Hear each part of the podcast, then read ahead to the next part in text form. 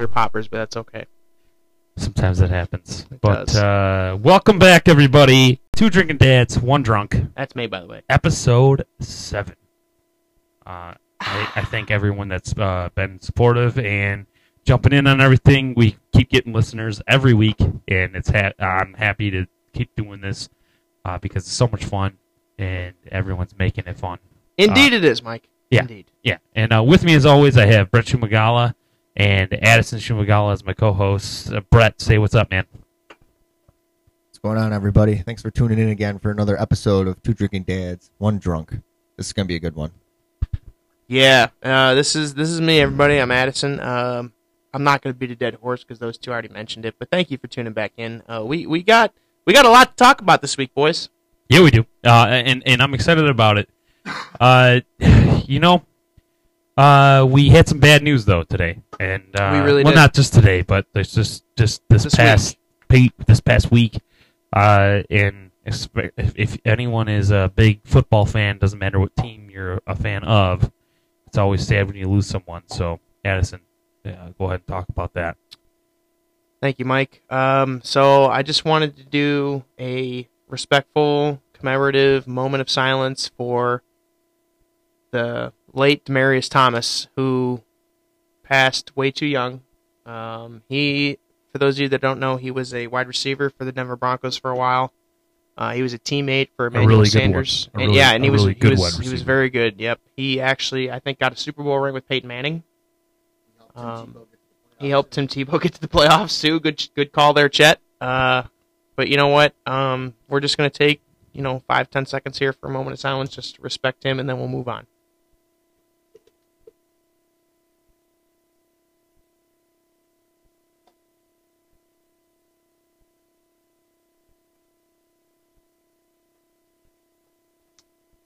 All right, thank you, thank you very much, everybody, for listening in and uh, sharing in that moment of silence with us. Yes, absolutely.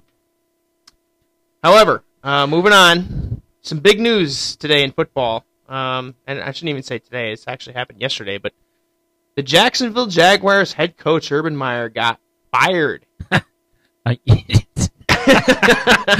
like I try not to laugh, but uh, honestly, dude, this like uh, I saw this coming months ago. Uh, he didn't. Yo, have, I did too, man. He didn't have control of his team, uh, and he's a joke. He's a joke, and I'll I'll go on record saying that, and I don't care if he calls me, and and wants me to correct my statement. Mike, you know who shares the same feelings you do? Dan Orlovsky from NFL Network. Like, I, I actually I was watching the NFL Network pretty much all day today, and this dude went off on Urban Meyer. Like, don't get me wrong, I agreed with everything Dan said, but Dan comes right out saying Urban Meyer's a bad dude and a bad head coach, and the reasons why are because obviously his scandals that he had while down in Jacksonville, but he's a he was power hungry. His Um, overall character was just poor as a person. Right, and I was getting it. Thank you, Chad. I was getting to that, but you're right. He, yeah, he was. This is a guy that was caught in a bar feeling up some girl after a game that wasn't his wife, who was much younger than him. And aside from the aside from his character, like he, the Jacksonville Jaguars are what two and 10, 2 and eleven, Two and right now? 11. two and eleven. Yeah, like they're he's not running his team in an efficient manner. with with a franchise quarterback that you drafted. Right. And on top of that, Dan Orlovsky goes on to say that because, well, it, it did impact. Thank you, Chet. Again, I know nobody can hear that because you're not on a mic, but yes, his impact is is, or hi- excuse me, his development was impacted because of the fact that Urban Meyer is the head coach. Jacksonville goes out and drafts a quarterback who, by the way, was considered to be the best quarterback in their draft class, and it was supposed to be Urban Meyer's job to develop him. And in fact, Trevor Lawrence has gotten worse under Dan Meyer's or Urban Meyer's leadership.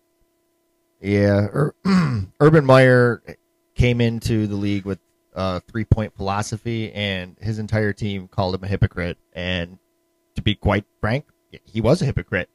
He wanted to build. He wanted to build a family member or a family type locker room, which he did not even come close to establishing that. And Not at all. he he deserved to lose his job because of that. Not only that, he lied about a lot of stuff, and he just had some outside problems that he could not get under control, and it uh, eventually, ultimately, led to his demise in his career. Well, it's not only that though. Like, I mean, so to to add to that though, he he allowed a, a staff member on on the on the team to to, to be racist.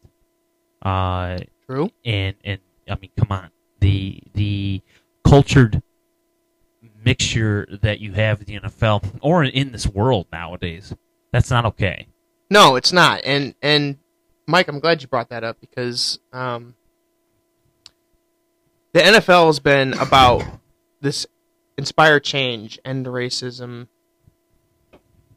theme, so to speak, for the last two years. You see it on the end zones. It Eh, says end racism on the end zones, and this man couldn't Right. do it in his own locker room. Exactly right, and and on top of that, like again, I'm I'm quoting Dan Orlovsky here, but he come he came right out and said on the NFL Network that this man was power hungry, and when he was a college coach, like when you have 18, 19, 20 year old players, it, it was easy to do that because they were afraid to speak up. But now, These are grown men. not exactly now, these are grown men. You're in the NFL. These are guys that are in their late twenties, even 30s. thirties, and you're trying to tell them how to do things and how to, you know, speak certain ways and and and just try to control their lives. And they're over here like, whoa, hold up.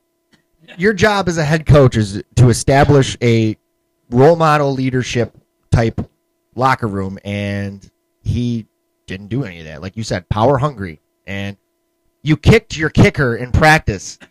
Yeah, I mean, you kicked your kicker in practice, and he told you, "Don't ever do that again." And you're like, "I'm the head ball coach. I can do whatever I want." And that I don't know what screams I'm power hungry other than that statement right there.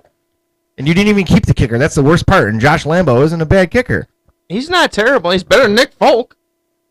You know, and then the way where where I get to this though is like, okay, so if you're if you're a head coach, you're supposed to be a leader of men. Like, you just are. Uh, That's the position that everybody expects you to be. Right, and, and and so you uphold such a standard because you are holding these men to a standard.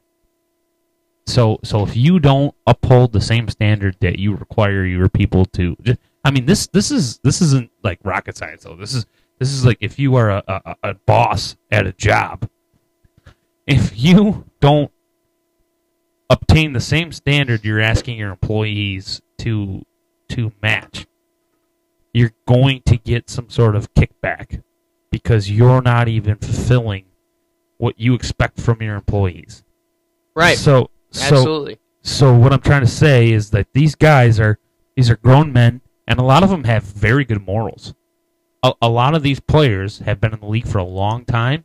They know what they're doing. They know who they are as a person. They've never had any sort of trouble and they've played for a long time. They have the respect of their fans and and not just that though, their family and and all that and most of their coaches.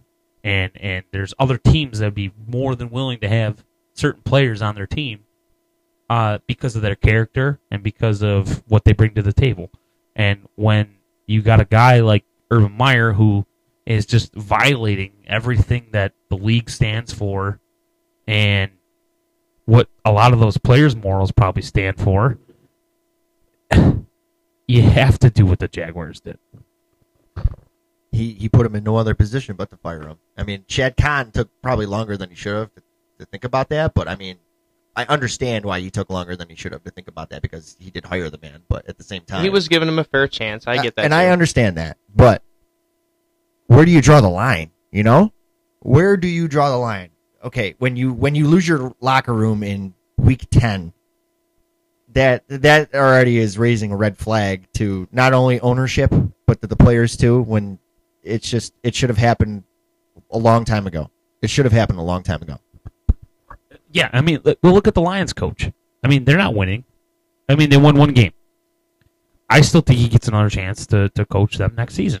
yeah, Dan Campbell has earned the respect of his players, and not only that, but the fans too. I mean, I understand in Detroit. I'm sure if any Lions fans ever listening to this, like you might think, well, hold up, but but I mean, come on, like Dan Campbell is he's got charisma, he has heart, he has passion. Like that is a guy that you he, he cares see. about his team. He cares about the locker room. He cares about the environment. He wants to create a winning culture. You know, it it's going to take time. I mean, he's already tenfold better than Dan Pat- or Matt Patricia ever was. Yeah, and not only that, he's a thousand times better than Urban Meyer is. Like, he's a complete 180. I agree. The only thing that if I was a player, I wouldn't want to see is my coach crying at a at a press conference. I know, but If you're gonna do that, go go do that in the locker room somewhere or in your office, maybe. I, I, I mean, I'm not I'm not talking smack. I, I just think that you don't do that at a press. Yeah, it shows your heart, it does. But, like, but- and that's the point I was going to make. but it also shows weakness. And not, I'm not saying that crying is is a weakness, but I what I am saying is to the general public and maybe popular opinion, it shows uh, vulnerability uh, to someone that maybe shouldn't be so vulnerable because that's your rock, that's your leader, that's the person that is running this team, and he's spearheading the whole thing. Like, like that's that's who handles the media in a certain way, and like look at Bill Belichick. If I, I mean, if I have uh, any better example, you got a stupid question, and you ask Bill Belichick a stupid question, he's like he hisses. He's like a yeah, cat, he even. I think he's even said it on an interview before. That's a stupid question. and he just moves on. He said that in, in a Super Bowl interview. But to Mike, I agree with you with about ninety nine percent of that. The only thing I don't agree with you with is that you know him crying. Yes, it does show some vulnerability, but it also I think he was trying to establish himself as a you know I think he was like emitting the emotions of the locker room because that game that he cried about and they lost was Justin Tucker's field goal. It was they they, fought so they hard in that should game. have won that game. Absolutely, and they it was a, and it was a miraculous field goal attempt. Like it was what 60 66 yards. It was a record in the NFL. Yeah. Well, he when you tied- he lose- when you lose record. to He a kid- the record. No, it was the record. No, he tied it. You sure? Yeah, because uh, what's what's that guy from the Raiders? Uh, Janikowski. He he kicked a 66 yarder. Uh, Well, the point being is they got themselves into a point where they had that game on lock, and you you get a kick against you that's just it makes your jaw drop, you know. And I mean, I understand that he was frustrated. It was probably more or less was the emotions that escaped him. It was frustration that they they were that close. They were within a hair's length of winning that game, and then you get a 66 yard field goal that hits the crossbar and bounces in to lose.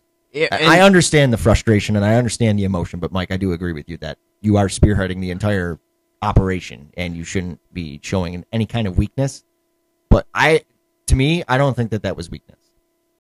him crying on in front of the national public like i understand where you could see that as being weakness i do but you're right like it does show his passion it does show his care for his players and Yeah, but if anything like if that's me though, if I'm so if I'm the coach and it's my team and I got to face the the media, I'm gonna probably cry ahead of time if I'm gonna cry. well I, I get that Mike. I'm gonna I'm gonna I'm gonna sit there. I'm I, I get that but you're gonna wait for me to come do the meeting while I cry real quick. Let me get this. Let me get this cry out I, here, I get out that of the way. Well, I'll I'll get the crocodile tears done. Well, nobody's watching me. I don't care if my team sees me crying or whatever. Like, I mean, that's inside the locker room. That's that's up to you.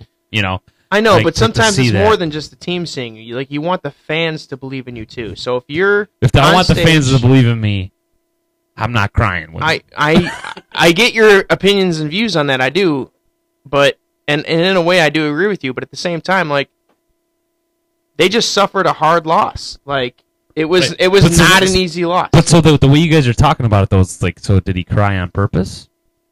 To like really amp the things up. What did he do? Put onions in his pockets? Honestly, Mike, I, I couldn't tell you, but I I don't I don't believe that he did that on purpose for attention. I think he did that in a sign of respect for his players. Like I honestly believe by the way his body language was portraying on camera that he actually meant everything Genuinely he said felt and that. he genuinely felt bad that they lost because his players did play hard.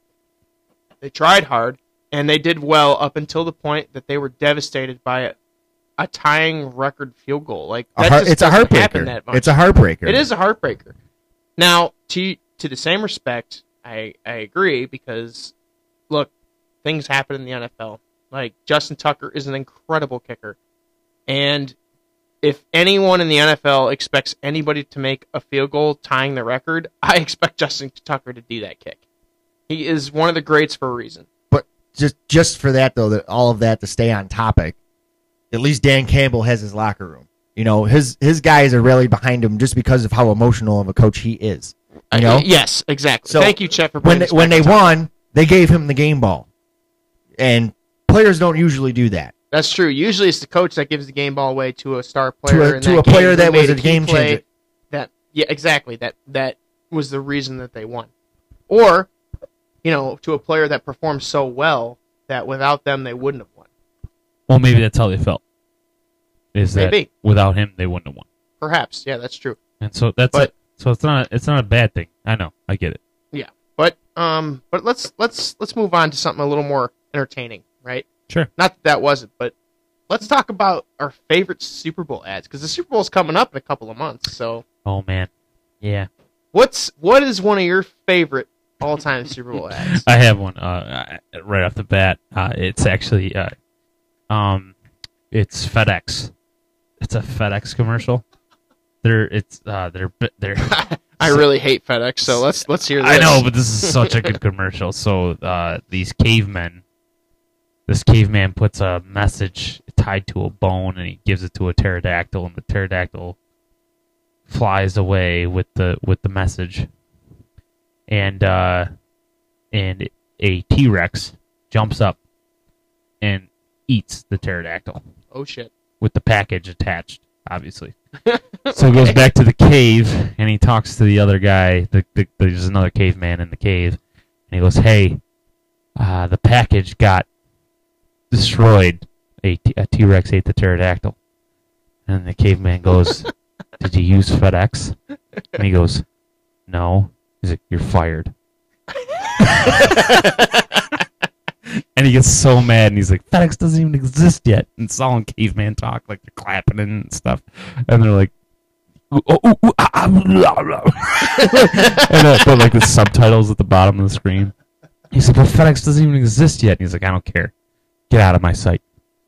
So he walks out of the cave and he's all disappointed. And there's this little dinosaur walking across the cave, and he gets mad and he like, kicks it because he's having a bad day, clearly, and then gets stomped like a like a like a like a bronchiosaurus stomps him after kicking the little dinosaur. so that's just a bad day.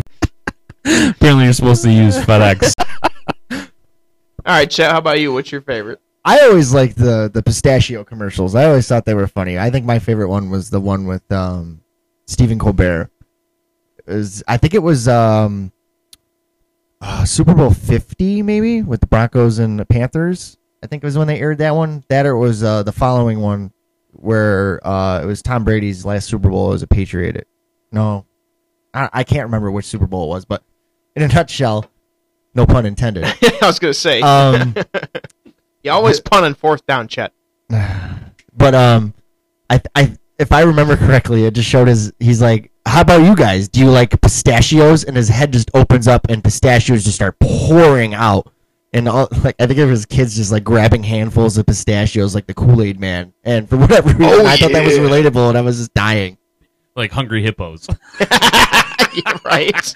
Uh, no, uh, I actually have one more. If I could do one yeah, more. yeah. Go ahead, Mike. Oh man. Uh, so the other one is uh, is um, uh, it's a Doritos commercial, Ooh, those. and are uh, and they're they're asking the Magic Eight Ball questions, and then one of the and then one of the employees is asking for free Doritos, and instead of like figuring out what the answer is, he just turns and he throws the Magic Eight Ball through the vending machine. Gets Doritos out of, out of the vending machine. So I I I don't think the eight ball was wrong on that one. right. I, I got I got two actually. well, I got I got one I got one that was a favorite, and then I got another that was like it's just stuck with me through all these years. The, The Puppy first, Monkey Baby. yeah, yeah, actually, that was yes, that's what I was getting at. So We talked about this. This is We two did. episodes in. yeah, like I was I was telling Mike, I was like, hey, what's one Super Bowl commercial that like you just that just stuck with you with through all these years? And I think it was in like 2015 or 16 when this Yeah. ad came out, but it was Mountain Dew Amp was the commercial. Okay, okay. right? And yeah, it was like it, it came on. It was like puppy monkey baby, yeah, puppy monkey baby. Good luck forgetting that. But I think my I think my one of my all time favorites, and honestly, like Anheuser Busch does a fantastic job at the Super Bowl. All their commercials are so great. But I think one of my favorites is like everybody's sitting around at a meeting, and they're all sitting there. They're like, "Hey, so the company's losing money. I need ideas right now for how we can, you know, save some money so that we can we can make more money again." And and one of the guy goes, "Well, we could stop having Bud Light at the meetings." And then like the next scene like shows the outside of the building and then throwing his ass out the window and he goes, "I was kidding." oh, it's good. I loved it. It was so funny, dude. like That's good. I love the Bud Light commercials for the Super Bowl. Talking about I talking look about forward to them every year. hang on, talking about commercials though. I'm not gonna um I'm not gonna dwell on it too much, but you know which ones I miss so much? Which ones? Real Men of Genius by Bud Light. Oh yeah. Bud Light presents. They're like Real Men of Genius. They they brought that one back last year. I'm pretty sure, didn't they? And it showed the Bud Light man like saving the day because the bus tipped over. Or The something. Bud Knight, yeah, Yeah, the- yeah. They 'cause brought the- all the Bud Light superheroes on for that one commercial. Yeah, because the one guy flew over the edge and he's like, no, and they're like, all right. It's the Bud Knight that went over the oh, edge, Oh wasn't man, it? that's great. No, no, no. Like so. Oh, I yeah, to love- no, the Bud I used to love the like. It's a really bad toupee wearer guy. and then they talk about he's like he's like crack crack a ice cold Bud Light open. Actually, crack two for you and that thing on your head. dude. I, l- I- dude, I'm, I'm telling you, Anheuser Busch does a great job advertising, but the Super Bowl they go all out. Well, why wouldn't they? I mean, it's a it's like a million dollar slot for a 30 second window in that, and it's. I just- know, and you know what? There's a reason why Bud Light's the number one selling beer in America. I America. think I think they uh, they had the real men of genius guy singing in that one too with the Bud Knight where he goes over the edge too, and the one guy looks at him and goes, "Ooh, too soon, too soon." hey, he'll come back. It's the Bud Knight. the Bud Knight is a superhero Oh, I love that eyes. so good. They should make a movie on the Bud Knight. Oh man.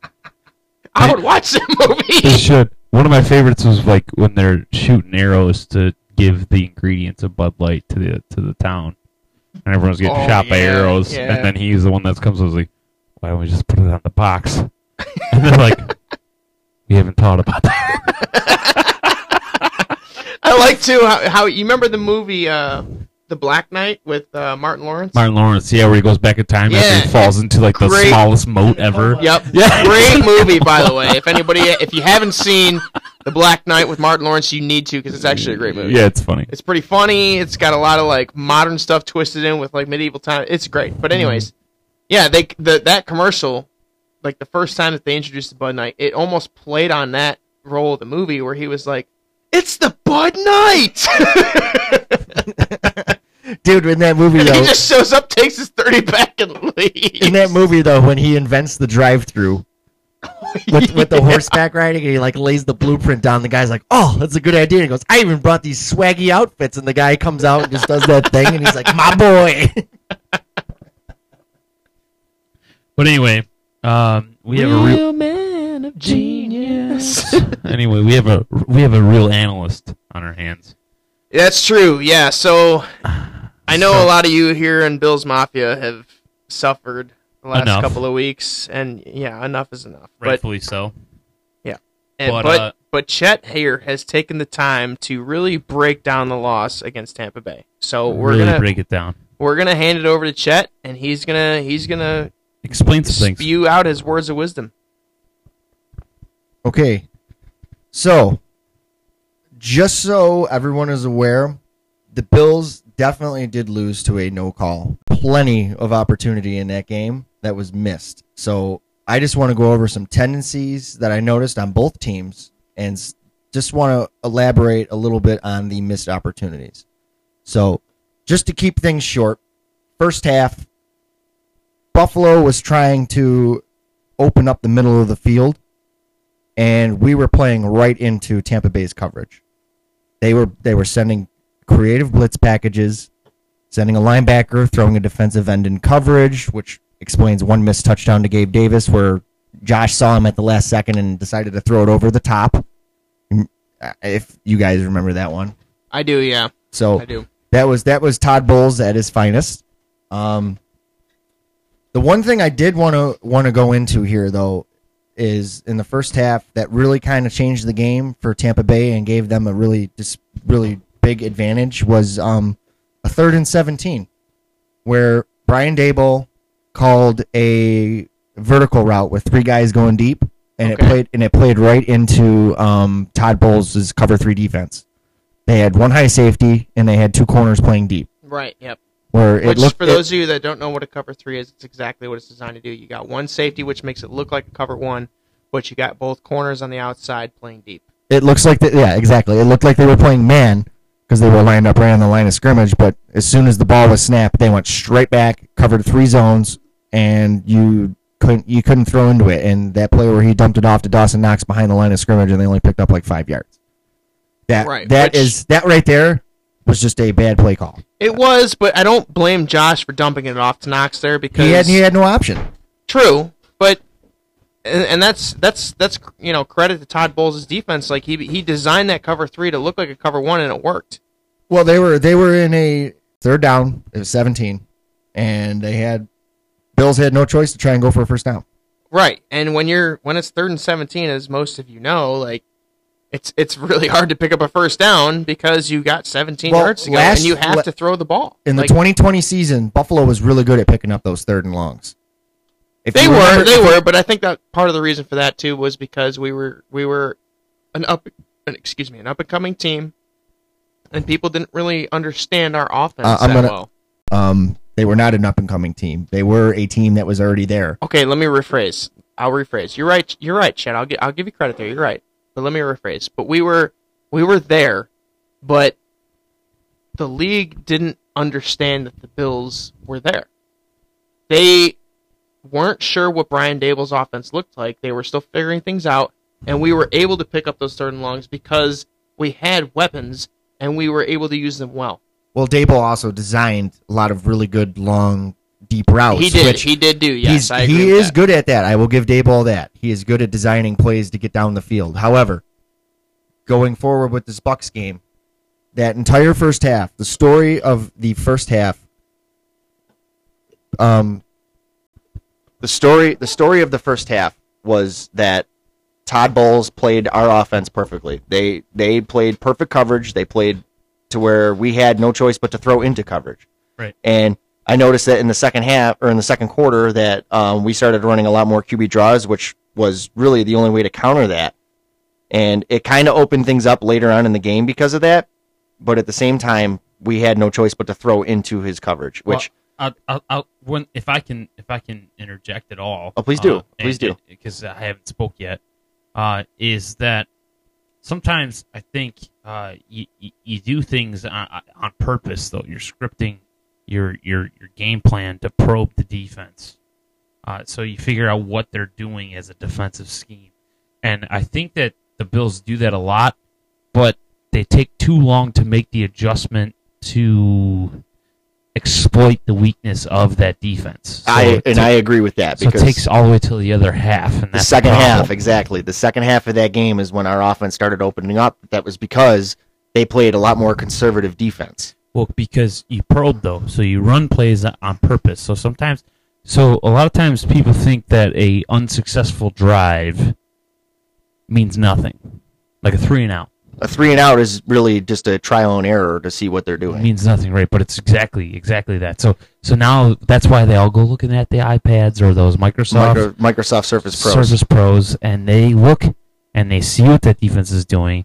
They analyze why that drive didn't and work. that and that was my next point too. Is in that first in the first half, I noticed that I think it was like the end of the first quarter, beginning of the second quarter. I noticed that Sean McDermott was talking to Leslie Frazier, and I think it was Ken Dorsey. Mhm. I, th- I believe they were all huddled up, and McDermott was holding his piece of paper, pointing at it, and was circling something, uh, which I'm assuming was something that he saw. Was like, hey.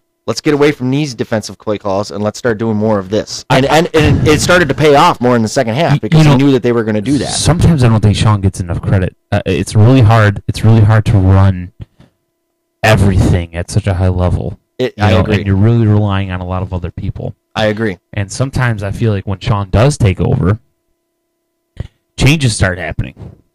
You know, like like good changes. Yes, Uh, and I agree with that. I think sometimes he's too conservative, That's a I- whole different thing. So I think this year he's more conservative because of the fact that we haven't been able to convert on a lot of big plays as compared to last year. Right. You know what I mean? Because Yeah. like obviously the Tennessee game where we lost on a fourth and one or a fourth and two when Josh slipped. right. Oh yeah. And I, mean, think, well, and I honestly, I think that was a that was a killer play as far as his confidence in the offense to to go out there and do that. I still think yeah, he has confidence in his players. He shows it. Well, he does. Multiple obviously, times. he doesn't. He does it more now, I think, than he did, say, four weeks ago. Yeah, he likes the team that he has, and he knows the players around him, and and and uh, so so I think that overall, uh, they they trust in him trusting them. But uh, we got to move past this real Yeah. quick I, I agree. and uh, continue your analysis. But um, so obviously, I'm gonna. Uh, that's that's wrapping up the first half of that game. Is Todd Bowles' defense was just was feasting on us because we were playing right into that. So, um, second half, I noticed that obviously Tampa Bay's defense started to play probably ten times more conservative, more too high uh, safety defense, and cover three, cover four, cover two, trying to open up or trying to prevent the big play from happening. With Josh Allen, though, you almost have to worry about that always, and uh, teams are catching on to that. They're catching on real quick that no matter what time of the game or when in the game, Josh could hit you for a gouging play for a touchdown. It like one one. I'm talking one one play, one drive, one play, seventy five yard touchdown. like he True. could hit you. it's not just the fact that he has the big arm and he has the talent to throw it. It's the fact that he can run with it. Well, that's just it though too, and that's and that's what the the emphasis of the second half was. Is there was a lot more designed runs for Josh Allen. Which, if this if anything in in this in this season has showed us anything, this game against Tampa Bay showed that Josh Allen is our franchise quarterback. Of course. I know I, know we've already known that, but Yes. yes. the fact that he had 300 plus passing yards, three passing or three touchdowns total, uh, and 100 plus rushing yards, I don't know what more you need. I really don't. Dude, I mean, the one thing I will say about that is I understand Josh has weapons both in his arms and his legs, but you know what? Like, he did come down with a minor injury this week, and I under I, He'll be fine. I understand. Yeah, I know he'll be fine, and I know he'll be back very quickly. But That dude, that injury in that game didn't even seem to affect him. Obviously, you've seen that he was grimacing in pain on the field, but he still ran the ball, and it didn't even look like he was hurting. Brett, the only point that I wanted to make there was is that is that like with the amount of design runs that we have for Josh, which don't get me wrong, I 100% agree with because I'm behind it. Josh has weapons in his arms and legs. He needs to throw and run the ball. But there's a lot of Bills Mafia out there that believe we shouldn't be running with Josh as often. And I get that because he did come down with a minor injury. And now I get it, it's just minor, thank God. But So, They're- so- they're worried. Some of those runs, though, uh, to be clear, were not designed.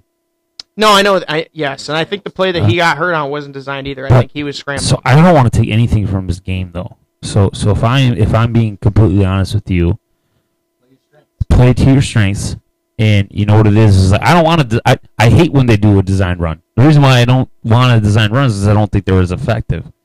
What I what I want him That's to true. do is run when he feels necessary to run, and and and when he does, he's so effective. You saw that touchdown that he ran. right? Oh yeah, no, That don't get was me wrong. not- I, That was not a design run. no, it wasn't. But you know what? I'm happy because I have my fantasy team. Uh, So What I'm trying to say though is that when he sees the defensive end over pursue, especially on Come the right around like side, he's pass rushing. especially on the right side, Mhm. he can either roll out, and he's very good rolling out to the right. That's that's his strength. That's his strength. Rolling out to the right. Even- He- oh yeah, I, I'm not. No, he's always. good. What I'm saying is, is is actually pretty solid rolling out either side, but I prefer him rolling out to the right. And and when he does, sometimes sh- stuff. I almost said shit, but I'm saying it anyway. uh, breaks open and, and, and, and he finds a guy wide. Look at the Chiefs game, like uh, Dawson Knox when he Dawson scrambled to the right, and he throws throws it over to go for Sorensen. Perfect touchdown. Yep. Right. So what I'm saying is, and, and there's times where he makes throws. money. He makes throws like that on the run to the right that just no, not a lot of quarterbacks can make. Um. Anyway, We're gonna, we're gonna take this mic away from you, Addison. so, so the point I'm making is that he can roll to the right, I'm gonna wait for Mike to finish chat. and but he's really good. He showed it at the Washington game because he talked to the defensive end there that was real good. Chase Uh, Chase Young. Chase Young. Yep. And he said, as soon as I saw you go past me or over pursue, roll out to the right. He'll, he's so good at seeing that in his peripheral that he will roll out at that point. And then all I all I wish that he did better when he does that is if it ain't there, go, go, Yeah. stop hesitating, I agree. go, Yep. just go. And and he's, it's he because he's so legs to do fast. He's so fast. He's got the legs to do it. He's so fast. He's actually he's faster than he looks. For a guy of his stature, he should not be as athletic as he So is. And he is and- just and- absolutely a monster with his legs. You guarantee that there's defensive there's DBs, there's probably DBs and linebackers that think that he has no business being as fast as he is. And and he can get so what I'm saying is like I'm just like I'm thinking to myself like if you got green pastures in front dude man go go get the first down and let's let's keep this drive alive. Right. Yeah. No, you, Mike. I 100% agree with you. And what's funny about that too is like when he's able to do that, it like slaps dece- defenders upside the head, just like that. All right, but um, let me let me just mm, uh, hit these missed opportunities real quick, and Go then ahead, we'll, Chet. and then we'll wrap up you, the, the consensus on this. So, the opening drive for Buffalo, um, Josh's very first throw of the game to Devin Singletary. Um, Dean was playing a. They were playing what they call a cover one man, and the high safety was playing dead center of the field. The middle linebacker Devin White was playing in the middle of the field to try and prevent crossing routes, and the outside um, corners were playing a man. However, Dean missed his assignment and decided to jump the route on Singletary that left Emmanuel Sanders wide open down the field. And I don't know if Josh missed him or if it was just a play designed to throw to Singletary, which it could have been either or. But um, Emmanuel Sanders had nobody in front of him, and he would have been gone if Josh would have hit him with the ball. So I, I, I agree with that, but you also have to understand, Chet, that how fast this th- these things develop. And so so here's what I'm trying to explain. Maybe where you see jo- what Josh sees. Okay, so if you're Josh and you get the snap and you drop back, right? He probably didn't make the drop on Singletary until Josh was already in a throwing motion. And so once you're in a throwing motion, unless you're pump faking, you're committed. So so that corner probably made a fantastic read and realized, okay, I no longer need to cover Emmanuel Sanders because this ball is going to Singletary. Right, and and I agree with that, which is why I'm labeling it as a missed opportunity. For sure.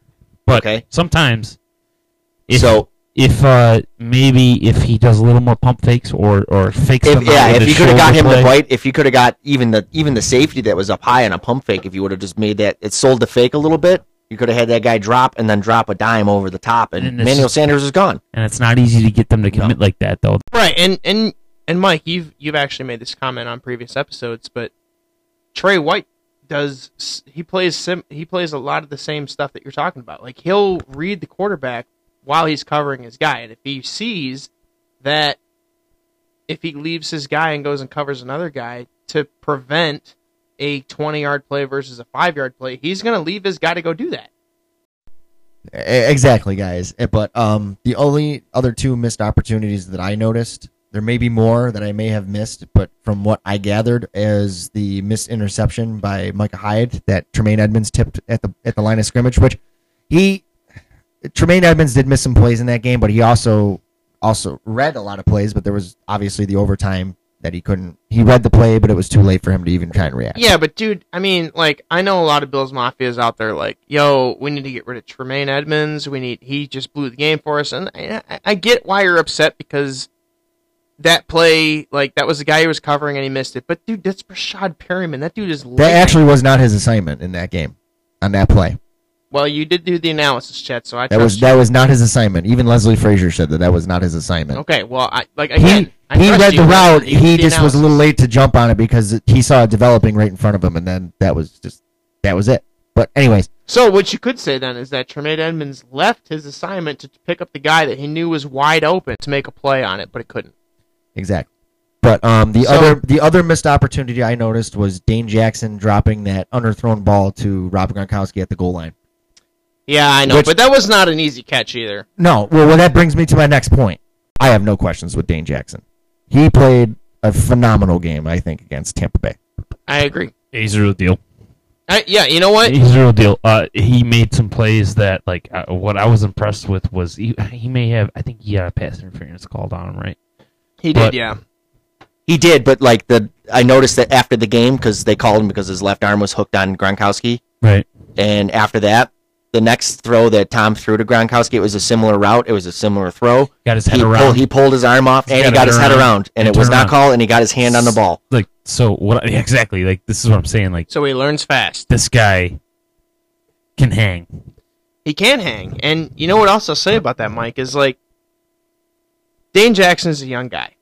Like, what is it, in his second year now? This is his second year. Yeah. So and he's a backup. Like he's he's we're trying to replace Tre'Davious White, which is damn near impossible. You probably should reword that because there is no replacing Tre'Davious White. I Okay, think, I think right, if anything, he's, he's, trying. He's, he's trying shadowing. to. I won't say shadowing. He's trying to fill in for Tre'Davious White. quite honestly, I think that they are grooming him to be the number, the CB two, to to eventually replace Levi Wallace. In my- Perhaps, in my, opinion. perhaps. But the one thing that That's not Mike easy. and I have That's talked not easy about. to do. No, it's not. And, and Mike and I have talked about this off air, but but we we have talked about the fact that like yeah, Levi Wallace isn't the greatest CB two, but he's hard to replace for a reason. Like he has skill, They've tried getting rid of him multiple times. right?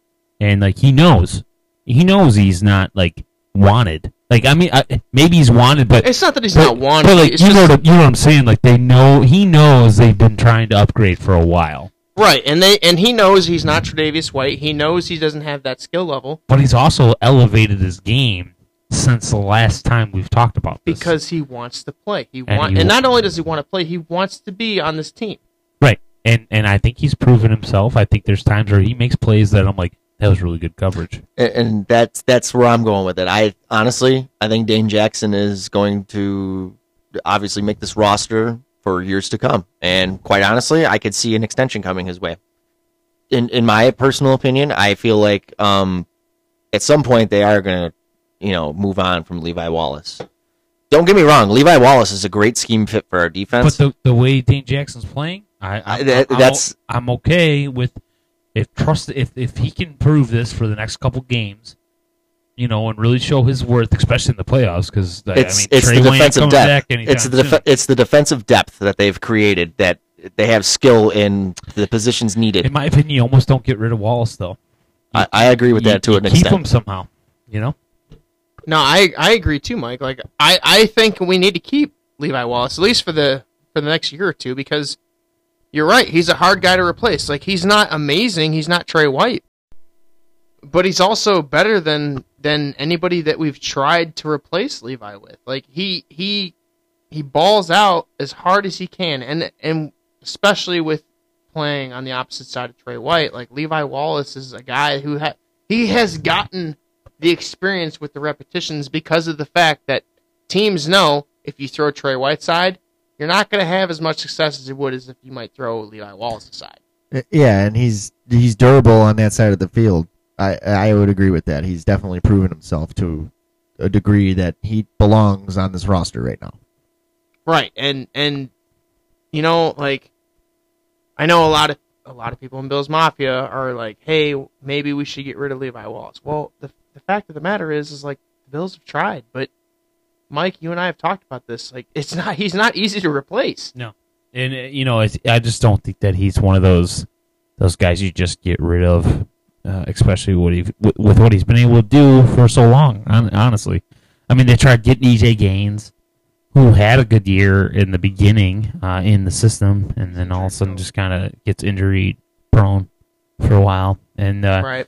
he, th- this guy has progressed uh, from from when he started. EJ, I mean, uh, Levi Wallace from when we first got him to now.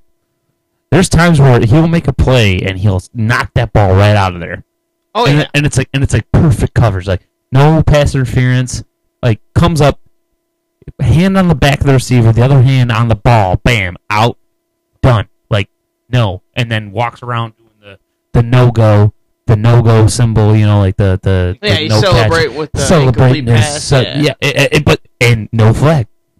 Right, which is important. Wait, well, that brings me to my next point. That overtime where Mike Evans hugged him, pulled him in, and draws a penalty on a ball that was completely uncatchable, and a call goes the wrong way. I know, man. It was hard. it was so, When so Stefon Diggs gets tackled in the end zone and no flag when there's four referees watching them. It Which wasn't just that. Like, there was a couple times that game where Stefon Diggs had his jersey like he was pulled getting held. He's getting held, right? know, like- and I agree with that. Which I'm glad that thousand dollars to the Visual Impairment Association in honor of the NFL referees because know, it was so good. as petty as it may sound to the rest of the league, at least we're doing something you know positive about it. I wonder what the what the referee association feels about that. These fans really hate us, don't Well, they? Honestly, I think it comes down to the markets. Buffalo being a small market team, which eh, it shouldn't.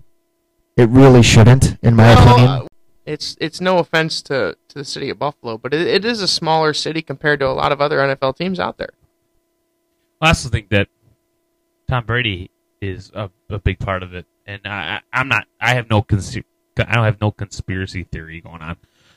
I just mean that that the that the league itself sometimes is on his side, and that I don't, and and I, what I mean by that though is like that they just they support him so much that sometimes it gets a little blinded. Yeah, but we, I mean, we can't deny the man's success though either. No, no, no. I, I, I know what you're saying. And I'm not shitting on his his success. I No. think I think he has amazing success because of the type of player and the type of He's got a profound resume. and, and, and his and his and his drive to be the best and, and, and his motivation of and his expectations of the players around him. I, I, there's nothing.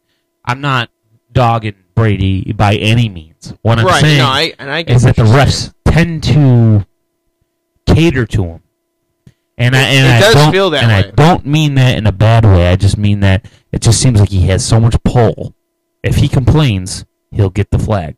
Well, the one thing I will say about Brady is he's what 45, 44. 44, 44 years old. He's been in the league for 20 plus years. Like he and he there's a reason why he's the goat. he Like, knows the game. he knows the game very well. He knows and not only that, not only does he know like the game, but he he throws the ball very well. So if he sees coverage that looks like it could be controversial, he's going to throw it a certain way to try to pull that flag. He finds well. He also finds the soft spot too. Even even when there's no penalty to be gained on, Well, he's gonna find your your soft spot and he's gonna hit it. I understand that, Chet, but what I'm getting at here is the fact that, like, if Brady sees Gronk with Dane Jackson's arm around him, he's going to throw it his way because he he has a very good feeling that that's going to be a flag. Well, not only that though, like he always has protection. He does. If you, if you ever notice, Every like, team I mean, he's been on, he's had protection. I mean, I think there was one time when he was in the Patriots where he had a very bad offensive line. But other than that, he, for the most part, always has fantastic blocking, and that's because the the team he's on understands the importance of keeping him clean in the pocket and allowing him to make the decisions and read the defense. And that's something that, if you have a franchise quarterback, you should really be thinking about. And so I think the Bills, no matter what happens this season, they need to start looking at the offensive line, Interior offensive line is atrocious interior this year. offensive line, running back, and really get that corrected. And the and the Because other thing about Josh that, should not be running for his life. and the other thing about that too is is Tom's release time in the pocket. Two seconds. Under, Average it's, of it's two average seconds. of two seconds, That's insane. which is what the Buffalo's offense did in the second half of that game too. Is they started getting the ball out. That's quick. how it always should be. And so I agree. I, I meant to I meant to mention this earlier. Uh, Tom is an expert in take what the defense gives you. Yeah, he is. and that that says something. And he's the goat. Why? Because he always takes what the defense gives him. He sees it. He sees it, and he allows his receiver to get run after the catch, and he throws it in a very good spot.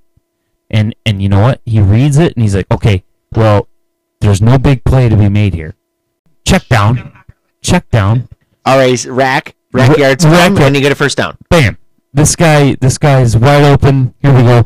It may be four yards, but it's going to turn into eight real quick. Mhm. Like- and, like- and the other thing is, is too, is that people have referred to Tom Brady throughout his entire career as a system quarterback, and I have to disagree with that just Well, based on his success. Well, now you have to because you left the system that he was perfected in, Right. and then and then went to a whole nother team. And I don't know if the offense is exactly the same, but you know what? I'm sure he took a lot of the success that he had in New England and applied it to the Tampa Bay. I'm sure he had a lot of say in how this whole offense is ran. Oh, I'm sure. Like, and here's the thing I'll I'll add to that, Mike. Like, there's NFL coaches that are younger than Tom Brady. Matt LaFleur is an, is a prime example. Right. Sean McVay is Right. another example. So I think Bruce Arians trusts him a lot more than most quarterbacks. He does. He is still playing the game at an age older than other NFL coaches, and he understands exactly what needs to happen in order for his team to. In a way, And you, yeah. and, you, and you have to you have to look at it that it's way. It's another coach with talent. the fact that the zip has never came off his ball. This is I I, I want him tested for alien blood. Did you did you guys hear what Bruce Arians said after the game though? No, how much say? the Bill, so uh, for how much the Bills were running with Josh Allen, he goes, "I wouldn't have done that shit." Well, no. Well, why would you? You got Tom Brady. Tom Brady. Yeah, well, Tom Brady and Josh Allen are two different people. Right. Well, yeah. They're talking about Brady running, and he's like, "Well, yeah, it's enough of that shit." And, uh, and I was thinking to myself, I'm like, honestly, if I was Brady, I'd be proud of both those runs. Yo, I saw a TikTok video actually of Brady where he was like, so uh, apparently some commentators on NFL Network were like, Brady can't run, and then Brady's like, really? And then Yeah, no, Yeah, yeah, it he was the said it to clip of him running and Romo. he- Romo. yeah, okay, Romo. yeah, it was Romo. It was Romo. Yeah, You're right. He's not. They like showed the clip of him running for 13, 14 yards or whatever, and he's like, I think it's enough said, right? and then they want him, he wants him to was like, update his right, speed right. rating in Madden. All right, it's a good play. It was funny. It was funny. I like I like Tampa Tom. I like Tampa Tom way more than than than than uh, New England Tom. Well, yeah, he's not in our division, But no, I'm just saying. but he does seem to have a lot more fun with the game. He's so much more fun and funny. He, Um, he is a lot, especially when he got drunk after the Super Bowl. Yeah, yeah. Well, not just that though, but like that that was funny. He goes, he's like, really, and then shows the clip, yeah. and uh, he even juked one of our guys the one time, and like I was like, I'm like, all of a sudden Tom Brady's Mike Vick. Like, what just happened? right? well, I don't know if I would call him Mike. Vick, but I'm just saying, like, I was like, what just happened? I know, I I'm know. like- it was awesome. I, and like the way I thought to myself was like the defender on the Bills has to be thinking, I just let Tom Brady juke me. Yeah. All right, but let's let's wrap this up real quick. All right, I got juked by a 44 year old man. Hey, like Chet, sitting in a rehab Chet, circle. let's wrap this up. Let's let's wrap up. I, I've actually watched my dad juke people on a kick return, and I thought that was funny because he was like, he, at the time he was like 55, and they were like 20, and he like. so, Mike, are you saying that Tom Brady could play till he's fifty-five? You stop that juju right now. No, but my dad goes. My dad goes. Those are all the moves I had, and I was saving it for today. You know, but speaking of speaking of wrapping stuff, right? Wrapping stuff up. Let's let's talk about. I mean, we're 50 uh, today is December. Today's what? no, you said rapping and. Oh, you know what? I like that segue. That's a cool segue, but we'll save that for another segment. Let's talk about I'm in wrapping the club, presents. full of uh, my mind. I take you to the candy shop. Go, shorty. It's your birthday. We gon' party. Okay, anyway, It's your birthday. Jesus. guys, Yeah. let's get into some life topics here. Woo! Like, Chet, I know you're terrible at it, but I pride myself in my rapping present ability. That's because you take too much time to do it. To me, it's like a chore. You know, it's because he has too much time to do it. Uh, facts. These are facts.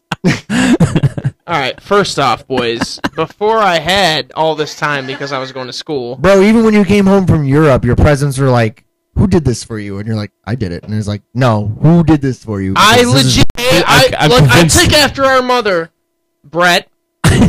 like I took after mom in terms of wrapping presents, and she's phenomenal at it. Speaking of rapping, Brett and Chet rhyme. Just saying. I'm, but I'm convinced he just has a little person in his basement that just wraps presents for him. You guys are both literally in my basement. Find the little person in here. Well, he's little, so he can hide very well. Where's your elf on the shelf? he's not in the shelf; he's in the dryer. he's in the dryer. uh, did you Yeah. check the lint trap? Brett Reagan got after him, so I had to throw him in the dryer real quick. That's the reason why he won't even let us go over there. He like he just won't. hey, no one's stopping you, all right? Like, yeah, that's what he says on the air. don't go in my dryer. okay. We don't want to go in your dryer. Just don't, just don't touch the lint trap. So I'm one of those people that has the ability to do a lot of mechanical things, but wrapping presents is just one of those things I don't really. Which is a mechanical skill, by the way. Not wrapping presents, You literally do nothing but work with your hands. and I somehow struggle with wrapping presents. Let me teach you. I no, you know why? Let me let me put it this way: when you get your gift from me, even though it looks like somebody who should not be wrapping presents, Yeah, it looks like your daughter wrapped it. it. exactly. Do you know what it is? Yes, No, you don't. I knew what it was last year. Last year and this year are two different things. okay, chat. I just, I'm with you. yeah, bag that shit. See, bag some sometimes bagging your Christmas present isn't a bad idea. No, it's not. Like if you get a gift card It's or like a birthday card thing. You know what I mean? Like, so when you get a birthday present, you put it in a bag, and then you just put all that tissue paper on the top. That's kind of how I. Yo, I'm not gonna lie. Like sometimes getting a bag is nice because you don't have to unwrap anything. You literally just gotta pull the tissue paper out and bam, there's and your just- gift. and right, but then not only that though, it's like it's like There's no usually skill there's, involved. usually there's multiple gifts in that bag. There's that too, but there's no skill involved with bagging a gift. It's kind of how we bag on you. No skill. Sometimes I feel like I like to call it a skill. First off, chat. There's a lot of Let me skill. call it a roast. There's a lot of skill involved in roasting me. All right, Right. because So- even so- though my life is really messed up in a lot of ways, It's awesome. which is awesome. you my life is It- awesome. Especially because it feeds Mike's comedy skits. Sometimes, yeah. Like, come on now.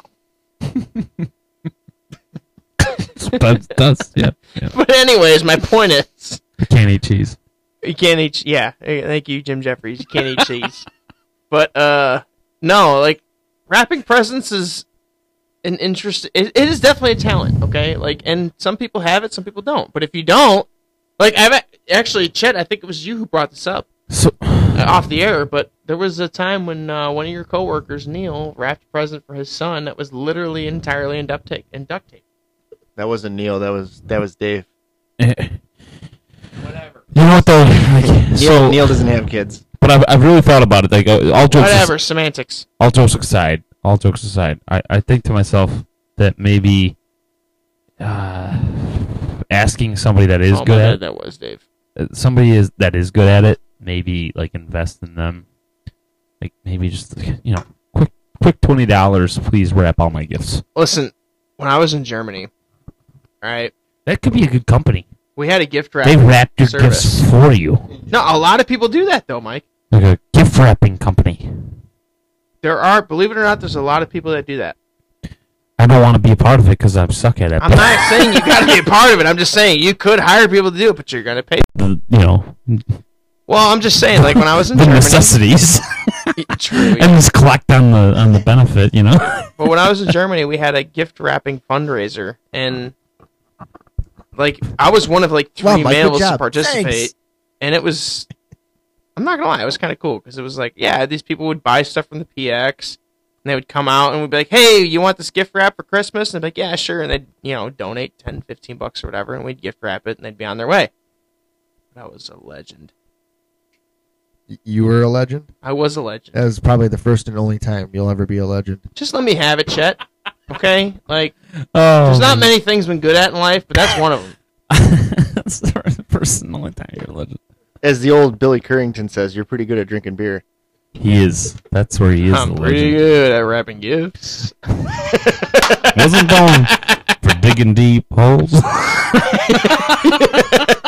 I'm also pretty good at drinking beer, though. pretty good at drinking beer. Hence the title of the show: Right. Two drinking dads and one drunk. By the way, that's me. I need a beer. Uh, same. Yeah, same. same No, podcast. intervention is gonna. We're gonna wait on that. It's podcast intervention. You can keep talking with us, but please, Stop drinking beer. please stop wrapping presents. Oh, oh, we're on two different things There here. we. Yeah, please stop rapping. I will rap whatever I want, Chet. I won't stop you. You're good at it, and you deserve every credit you get for that because I am not good at it, and that's fine. But if you don't know what's underneath the wrapping paper, that's all that matters. You know, you actually have a solid point there. You're right, because there's been a couple of gifts that I've gotten from you in the past that I, even though the wrapping paper looked like your daughter did it, pre-daughter, it still was something that I had no idea was coming. Right. And uh, Well, the way I look at it too is it's, it's paper. It's going to get torn up anyway. You know, when you tear into it, it, why does it matter what what the presentation looks like? um, but like speaking of speaking That's of speaking of rapping, um, look at uh, look at anyone in their prime, Like And- us right now. like us. If, if you could go back in time, If I could turn back time. if I could find a way. Yeah. Uh, so, if you had a time machine, oh man, if you had a time machine, Oh my god, dude! If I had a time machine, there's just a ton of stuff I would do differently. right? And and so that's where we're at right now. Like, if you had a time machine, what man? And you only had one opportunity though. And It's not. It's not like you You had have one shot, one R- opportunity, right. change everything you ever wanted. We're we were on to fifty cent, not Eminem, Right. buddy. like if and and so I know everyone's Would you sitting there- capture it? Or would you let it slip? I know everyone's sitting there eating mom spaghetti, trying to trying to trying to think about this, but I'm telling you, you got one shot to go back. Time machine. Wh- wh- What is it, man? Like, how far are you going back? Oh, that is. Oh man, Mike, that's a great question. How far are you gonna go back? Because I think, about this. Think about you know this. what? Before, I- tell you right- before you answer. Before you answer. Okay. Before you answer. All right. if you go back to a certain time and you make a subtle change to just one moment, Oh, I already know the moment. just so you know though, that changes almost everything as to where you are now. That's fine. Okay, somebody doesn't like their life that much. I mean, I mean, he already had an answer for you before you even said don't answer. So, quite frankly, we already know where the agree with me on this. I would go back before you I would have got bought that 30 married. pack at the quick fill. No, I buy that every weekend. It's fine. No, I would go back before I got married and tell myself, bro, this is me from the future. Don't do it. That's weird. It's almost like we already had that conversation with you. You did. But if I We heard did. it from myself from the future, I mean, come on. right. Okay, so Which, But- by the way, I never got that visit from future me, so that leads me to believe that time travel isn't possible, you know, between now Not- and when I well, die. not yet. This is a- This is a hypothetical question. Who knows? Maybe you're the one. May, wait, hey, may, maybe you're future you, and you don't know it yet. So, so you're the one that's gonna have to go to visit you in the past. You might be future you. Mike, that's some deep shit. I know. I'm just thinking about it. Maybe we're you're. Future All right, you know you. what? Okay, okay. So, so you haven't been visited me. by future you because you're future you. Maybe. Speaking of deep shit, We're in a, we're in a time travel paradox. like we gotta, we gotta, we gotta figure this shit out. Hang on a minute. Get one. Yeah, we do got to get one. And that's just thinking that you're future you. That's that's what it is. You're future you. My and future me. and and so so here's the thing, man. I I, I read this once. It's, it's it's actually it's called the grandfather paradox. Uh, for time travel. This shit's funny. Grandfather me or gra- my no, grandfather? no, just grandfather paradox. Oh, okay. So you go back in time, right? You go back in time, right? To try to kill that person. You try, you try to kill their parents, right? Um, are- sounds like Looper all over. No, no, no. So you're going back in time. You try to kill the grandfather, so that the, the so that or the or the father, right? No, If you do that, if I do that, you kill you, you kill the grandfather, so that the kid never exists in the first place. That means that there was no one there that existed to kill the grandfather in the first place. So then it just continues to do a circle. Mike, you're diving way too deep. into this already. I love, I love this question. right? And you're like, I'm just gonna kill the dad so the kid doesn't exist. Well, when you do that, especially if it's you and it's like, so you go back in time, you go and kill your grandfather or whatever. I'm just saying that you do that.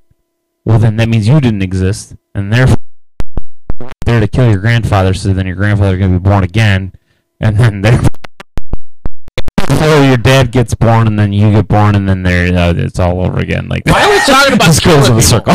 This isn't. We're not. I, ha- I look. I have the answer. I will start this. Okay. All right, I, Chet, if I could go got. back in time, I think I would probably go to school with my dad.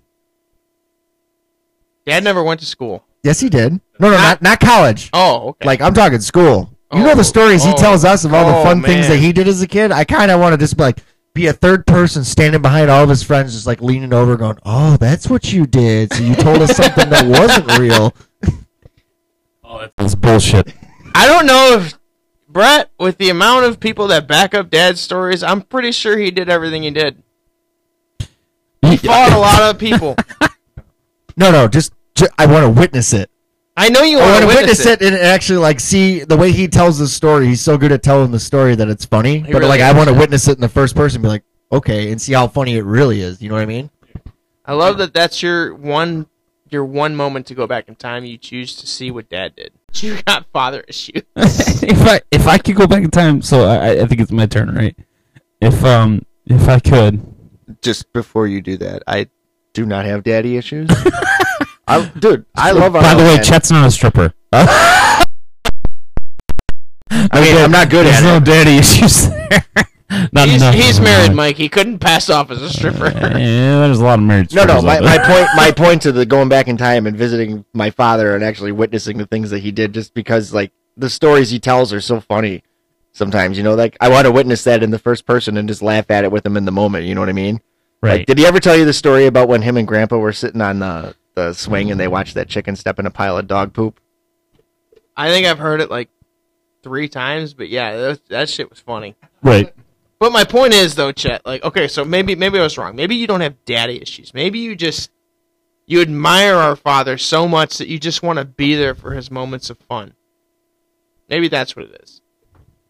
that that's a good way of putting it. Yeah, just because like he like I said, he's good at telling a story and to be able to witness the way he's describing it and like just envision it as in like I was there moment. I feel like that would be making the story 10 times better. You know, like if you hear say you hear like you read a good book or something that just grabs you, like trying to put yourself in the author's shoes and see it first person type thing. Like I, I think that would be kind of what I'm trying to say with that is, you know, just to actually be able to envision it as in like I was there, you know, I, I saw it kind of moment. I think that would be, you know, a, a revelation, if you will, is to like, okay, I can I could see the humor in that, or I can see whatever moment you're trying to uh portray to us as kids. If I could turn back time, if I could find a way. You guys should stop your singing careers right now. No, no. Actually, mine's just kicking off. never, Brett. Mine's just kicking off. But, Dude, uh, I'm. if I could turn that- back time, I would go back to the moment. I would didn't find a way. that so that I could continue on with my singing career. Mike, if I could turn back time, I would find a way. I would find a way. there you go. All right, Mike, it, it's your turn. What would you do if you could go back in time one time? I would go back and I would be a cowboy, baby. I I, I just Like in the 1800s, or yeah, like the old west, man. Oh, okay. you want to shoot people, don't you? I just want to carry six shooters and not have a problem with it. You can do that Like, now. like yeah, but like think about this. Like look at my face being on like a wanted poster. oh, so you want to be an outlaw? I sort of like I want to go into a saloon and be like, they're just giving me beers for free because I'm goes- just this goes back to the NFL expansion, the new team being the Outlaws. yeah yeah no no no. No, I that think was you the- like. I think that was want the snow. Imagine if I was, and then I would invent the snowplow on a horse. but like, like, like Okay, cold winter, okay. cold winters, and be like, yeah, There's a there's a cold plow calling my name. You're gonna put that on like a horse, and like they have the horse drive the plow, and they be like, this guy's a genius. So like, I, I, I God, think, right? You I would be hired every about- time, and like think about going you- back that far and having the knowledge you have now. Oh. I'm okay. Like, Oh, World War One. You guys want to drop mustard gas on us? Well, here, a bomb. Bam. We used it four times, Not even people, World War One. not two. Not even World War One. They'll be like, they're like, America dropped the A bomb in the in the in the Boston Tea Party. Uh, the textbooks will be really strange. I'm just no, but no, that, Claim to travel back in time, and uh, he just came up with this invention where we we nuked everybody. That's just how it went. Uh, you know what I would do? It was I would steal life's uh, I would steal life's slogan. I'd be Mikey.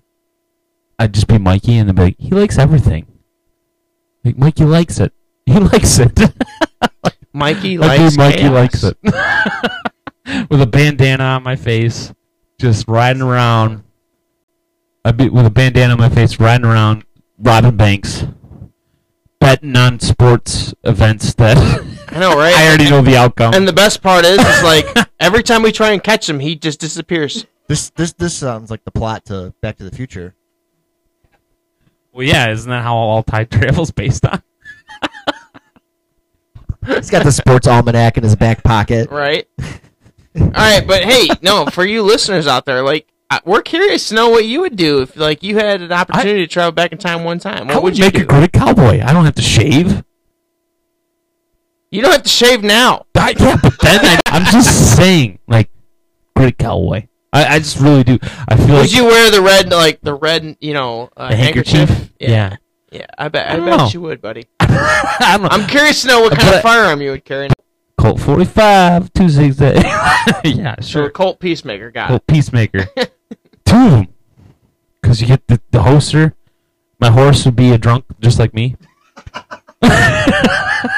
Whoa, whoa, whoa! Hold up now, buddy. I'm I'm the one that's drunk. here. So, so you're going to have to come back in time with me, brother, and be my horse. Or I'll This just come back I'm steed. with you and I'll drink you. This is my That's what I'm gonna steed. Addison. This is my steed's. Yeah. He's drinking from the water hole. No, that's the vodka hole. I'm a stallion, baby.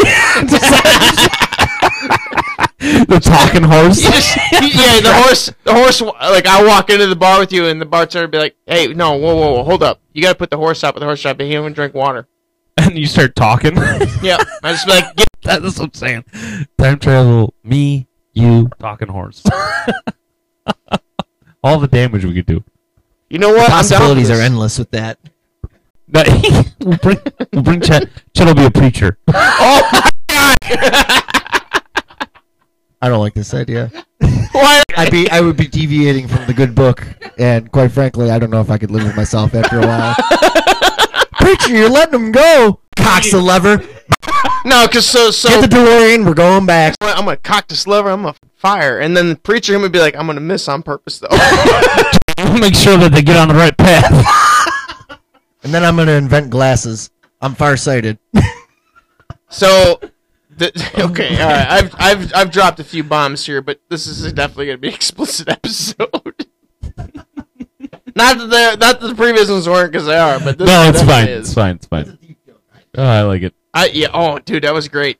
The old West would be fun with you two. I think it would. Yeah, I- that's why I want. That's why I want to go back there. You know where else we should go? I just want to also kick the swinging doors. I just want to like go. in Oh, like, yeah. and be like, "And this is a stick up. But, all right. Well then. No, it would No. be like 50. Sorry about that. I thought it was gonna be so expensive. If you guys were smart, you wouldn't make me be a preacher. I'd be a saloon owner. no, no, preacher. Chet's a preacher. No, no, no, no, no, no. Hang on. No, I'm I'm on this. What's idea. that? Oh yeah, the horse can come in here. It's fine. No, no, Chet, you wouldn't be a saloon owner. You'd be a brothel owner with a saloon underneath it. And a preacher. And a I'm preacher. Talk about owning the town. oh, man. Talk about owning the town. That's. All right. and he's also the mayor. Mom and Dad, if you ever listen to this a funny joke, this is not to be taken literally. yeah. I can see that. I can actually see that. Yeah, and then we show up to town and he's just like, whatever, do what you want to do. I don't. I don't know. I like the Trinity joke in there, but like, I, I feel like at that point, if I'm going to the mayor, it's gone too far. It's quadrinity. It's quad Trinity. How do you have so many jobs, Chet? I just. How do you keep up with all of them? What are talking about? You guys are out. Well, Addison's the alcoholic horse, and I'm just a workaholic. I mean, we're, we're addicts of all different kinds here. I know, I know, but I'm just. I'm thinking. I might be the alcoholic horse, but I can transform. Right. Because it's time travel. Now you're an animorph? Why does this turn into like a. You damn right I am. Why why does this turn into like a really bad comic? Like, like, like no, no, no, no. Yeah, right. We're And- underneath the piles of the Walking Dead series. Like, uh, like Beast. Like, what was it? What was it? Was it Beast Wars or something like Beast that? Where- Wars. Yeah. Yeah, where they would transform from like other animals to being transformers. Well, there was a book series as, that I used to read as a kid that was called Animorphs, where they transformed Yes, into that's animals. what I was getting at. Yeah, Yeah. an animorph. I used to read those all the time. They were pretty good. You read? Back then, not now. It's past tense. If you could time travel, Past you'd go tense. back Just like my priesthood is in, in a West Town and mayorhood and all that stuff. It's past tense. Oh, so in your past life you, re- you read Animorphs. as a preacher and mayor and town owner. As a, as a whole, in past tense, I read. Oh my god, I love this segment. no, right? This just had a wonderful turn to the worse. But you know what? Why was Chet so successful? Cast. yeah. Yeah. And then he leaves himself all this money, right? And then he he just knows, like in 2021, he's gonna go dig it up in somewhere in Missouri. Right, yeah, just bury it in Ex- Missouri, excuse me, in Missouri, Missouri, Missouri. and then uh, and then he goes there and he d- digs it up and he's like, they're like, they're like average Joe Chet And it says, and it's finds million dollars in his backyard. it, and it says straight up on the sticky note that he brought back with him that says for Chet. Yeah, and they're like, they're like nine hundred and ninety-seven dollars of it were not legible. It's not in currency. Yeah, Thomas Jefferson was not the master of the Louisiana Purchase. It was me. I mean, you definitely gave him the idea. right. Well, think about think about I this. So, paid him according to you guys with all that money. well, think think. Uh, so here's the thing. Yeah, he about- just didn't want his name like on everything, so he gave it to Thomas so, Jefferson. so here's about all. here's the thing about time travel though. Okay, so so uh, just to kind of like elaborate on everything that we were talking about. So this is my question though too. So based on the last Avengers movie, Endgame or whatever, uh, Oh, we're going deep. blew, it blows your mind, and, and the reason why it blows your mind, Movie. it blows your mind though You because didn't watch it, Chet. What the heck? I'm not a big Marvel fan. you don't You have need- to you don't have to be to understand what I'm about to talk about. You are Thanos right now. You that's just what you are. But in like a non like super awesome way. What I what I mean by that is like- that the confusing part is like, and what nobody's ever thought about is where, like, just because you go in the past and you change the past, it doesn't change your future. It just means that when you go in the past and you change the past, that that is now your new future, which I has mean- nothing to do with the time that you are in now. Potentially, yeah. That's that's just your new present. But the thing is, though, Mike, is we don't know it. Like, if we were to go back to the 1800s and play cowboys, like we very much want to, and it would be super fun. It really would. But we, Maybe we'd be in the history books. but it, it may be. But we don't know how that would change our future. We just don't. But maybe but I think the point. maybe you invent the is- iPod back then, and then- next thing but- you know, we're we're talking on like little holographic images on our hands. I don't know. though is that that does no longer like just because you go back in time doesn't change who you are. Okay, yeah. So so Yeah, the point right, that they're that's trying to make in the Avengers is that just because you go back doesn't mean it, that that's your new future. If you stay there, if you stay there, that is no longer the past. That's your future. You know what one of my favorite So so you, so movies is so you, you- go ahead. Hot Tub Time Machine. Oh my, of course, probably one and First two. off, it's a good movie, probably one and two.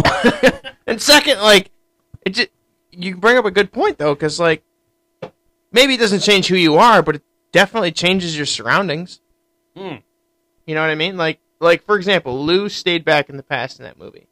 Right, And but- it didn't change who he was, but it definitely changed his surroundings. Like and it became- changes but that also becomes your new future so you no longer have the same future that you had True. That's so true. so that's your present now and so it gets it gets a little murky dude, I'm gonna get on Google tonight and and look this up. time travel uh, uh, well i'm glad it's not a thing Yeah, I know. And you know, and, and and you're right. Like at the end of the day, it's probably best that we don't have time travel because how many people would go back in time and just try and change things in their past? know and just and then and, and how like- would that affect our, everyone's future? Right. You know what I mean? Like, We don't Well, know. the thing is, if you have the ability to get back to the future at that point, Marty, we have to go back. right? Exactly. So, so that that's when that's when it's like, okay, but Sports getting- Almanac. getting back, in my opinion, that's the reason why those movies were made. Probably not easy. Probably not easy. Probably getting there. Okay. Getting back. Plus, even if Mike, if we were to go back in time right now to the 1800s, like just being candid, like Brett and I, we would never find any of our ancestors because at that point they would all be in Poland. Right, Germany, or wherever the heck we're Hey, but you'd be very specific. Everyone would know exactly who you are. Because they'd be like, that's the only Shumagal I know. That's true, but they'd also be like, "Oh my god, what the hell is that?" well, you And see, we'd be like, "Well, we're from Poland," and they'd be like, we see, I have the "What?" I'd like, I have the shoe on. And It's such a good shoe, my gala. I love it, And that's how we got our name. and that's how they got their name. Represent. Yeah, in the in the 1800s. Mine mine was like, okay, we gotta you gotta Yo, we should invent Nike at that point in time. Right? and basketball no, no, no. Invent football at that time. Cause, and football. Because the NFL We- didn't come out until We like, literally could invent every sport, Oh my god, we'd be trillionaires. Screw you, Bill Gates. which is about like 600 bucks back then. it was about 600 bucks back then. That was a long way back then, buddy. then. But then we come back to the future and we'd be like, damn, we racking in that dough, bro. And we'd have What you got to do is get a good disguise. Remember, like uh, Shanghai Knights, where it's like, Deuce, Yeah. uh, he's like uh, he was uh, Deuce McAllister, or, or uh, what was it? Is it Deuce McAllister? I don't know. Writing all the writing all the Roy O'Bannon books. I can't remember I can't remember either, buddy. Yeah, but like he tells me, like, I got a confession to make. I'm Deuce McAllister. like, and I was the one writing all those books, or they're all lies.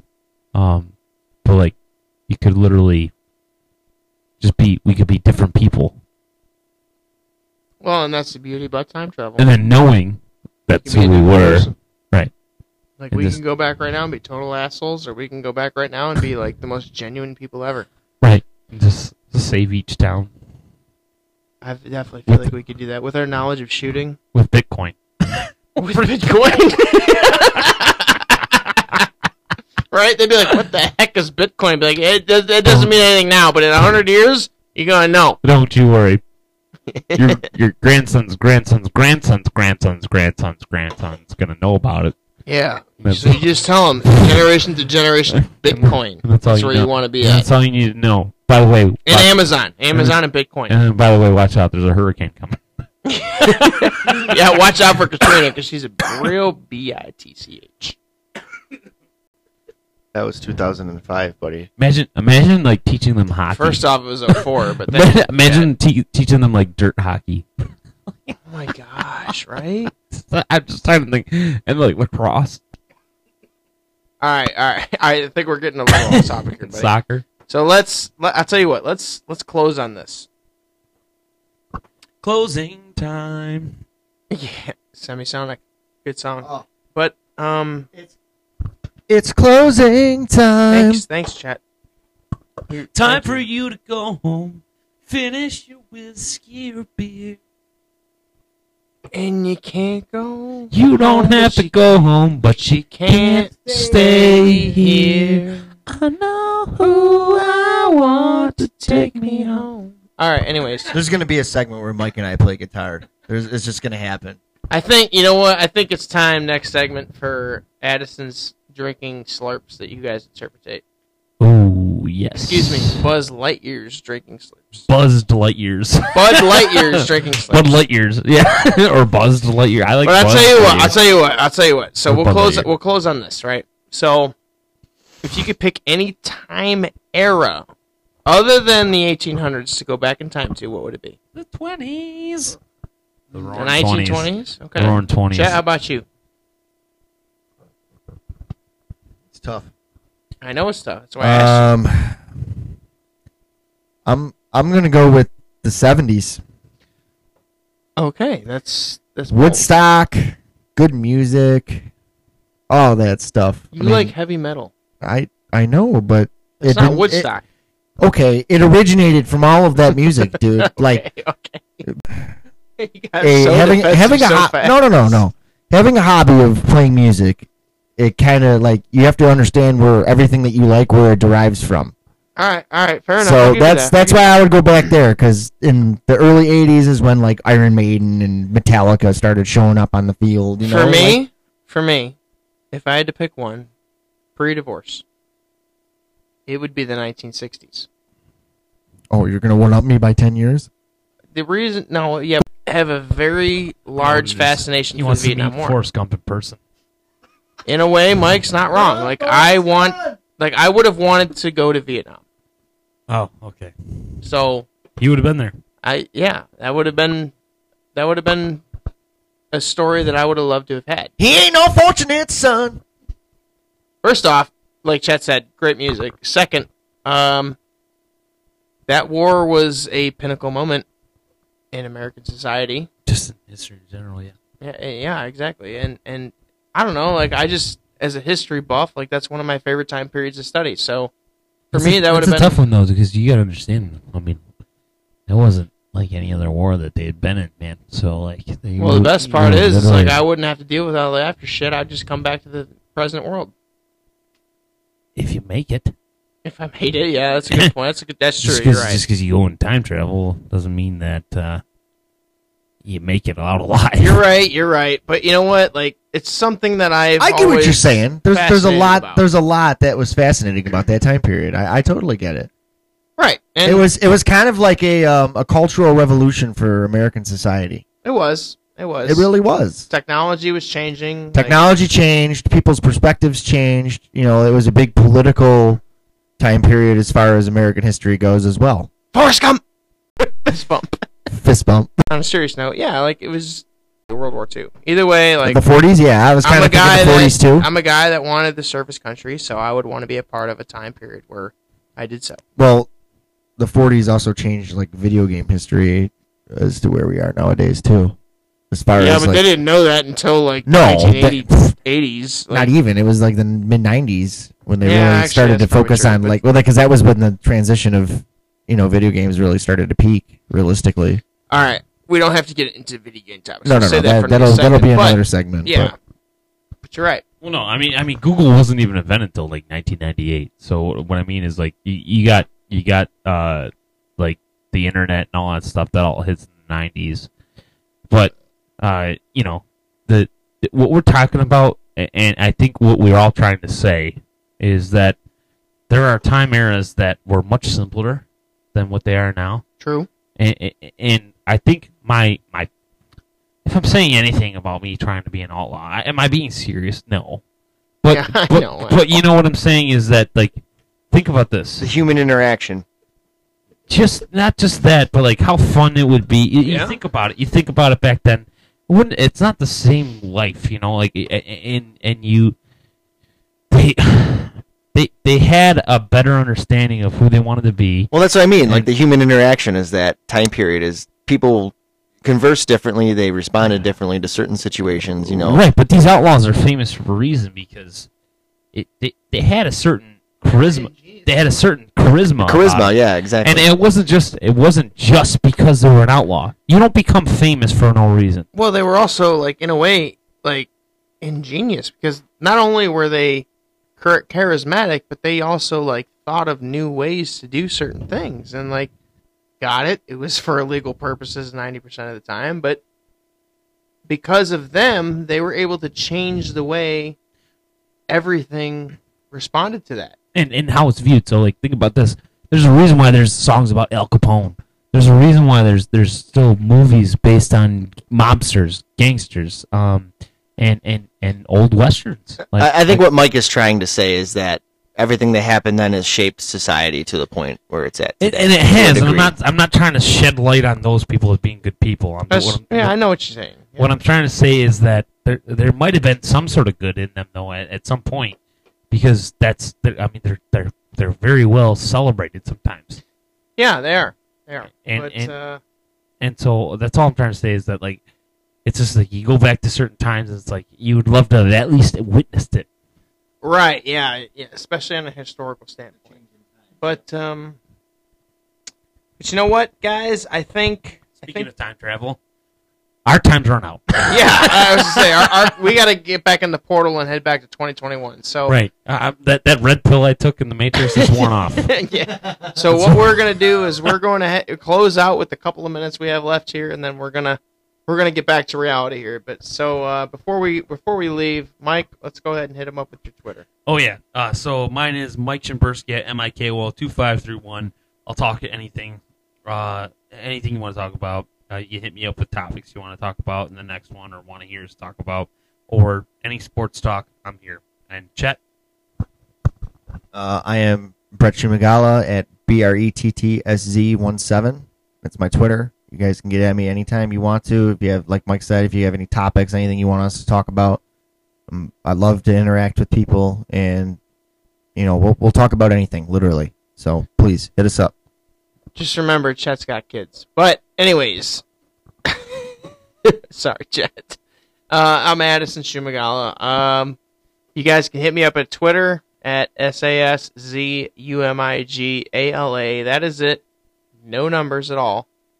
Feel free to reach out. We would love to receive topics uh, about you know uh, future references on the show. If you guys would love to be guests, we would absolutely adore that.